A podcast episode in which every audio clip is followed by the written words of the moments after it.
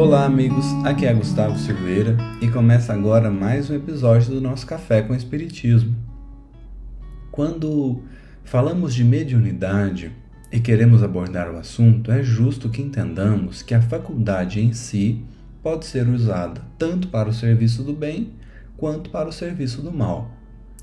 A maneira com a qual ela é utilizada vai depender daquele que a possui, vai depender da sua intenção, do seu propósito. Todavia, isso não nos impede de dizer, por exemplo, que a mediunidade foi dada ao ser humano para o bem. Assim ocorre também com diversas ferramentas que temos à disposição. Quantas invenções humanas foram idealizadas para ajudar e facilitar nossa vida, beneficiar grupos e comunidades inteiras, mas acabam sendo usados de uma maneira equivocada? O mau uso de uma coisa não impede que essa coisa tenha sido projetada para o bem. Assim ocorre com a mediunidade uma faculdade dada a todos nós, mas mais ostensivamente a algumas pessoas, e que certamente nos foi concedida para o bom uso. Emmanuel aborda isso na mensagem que passaremos hoje do livro Mediunidade e Sintonia. É o capítulo intitulado Mediunidade. E aqui parece mesmo que Emmanuel falou da mediunidade mais ostensiva, com efeitos mais frequentes. Embora sempre seja possível generalizar. Mas cremos mesmo que o foco aqui seja na mediunidade que se apresenta de forma mais patente.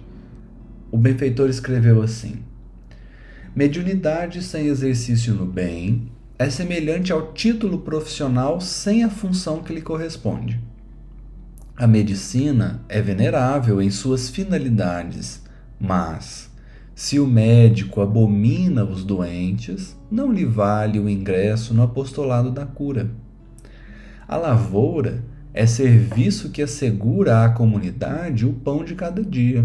Contudo, se o homem do campo odeia o arado, preferindo acomodar-se com a inércia, debalde a gleba em suas mãos recolherá o apoio do sol e a bênção da chuva.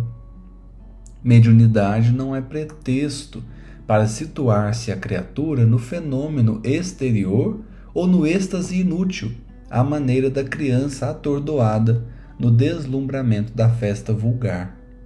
É, acima de tudo, caminho de árduo trabalho em que o espírito, chamado a servi-la, precisa consagrar o melhor das próprias forças para colaborar no desenvolvimento do bem. O médium, por isso, será vigilante cultor do progresso, assistindo-lhe a obrigação de aprimorar-se incessantemente, para refletir com mais segurança a palavra ou o alvitre, o pensamento ou a sugestão da vida maior. Nesse sentido, sabendo que a experiência humana é vasta colmeia de luta na qual enxameiam desencarnados de toda sorte, urge saiba ajustar-se à companhia de ordem superior, buscando no convívio de espíritos benevolentes e sábios o clima ideal para a missão que lhe compete cumprir, significando isso disciplina constante no estudo nobre e ação incansável na beneficência em favor dos outros. Essa é a única senda de acesso à vida mais alta, através da qual auxiliando sem a preocupação de ser auxiliado, servindo sem exigência e distribuindo sem retribuição os talentos que recebe, poderá o medianeiro honrar efetivamente a mediunidade, por ela espalhando os frutos de paz e amor que lhe repontam da vida em marcha gradativa para a grande luz.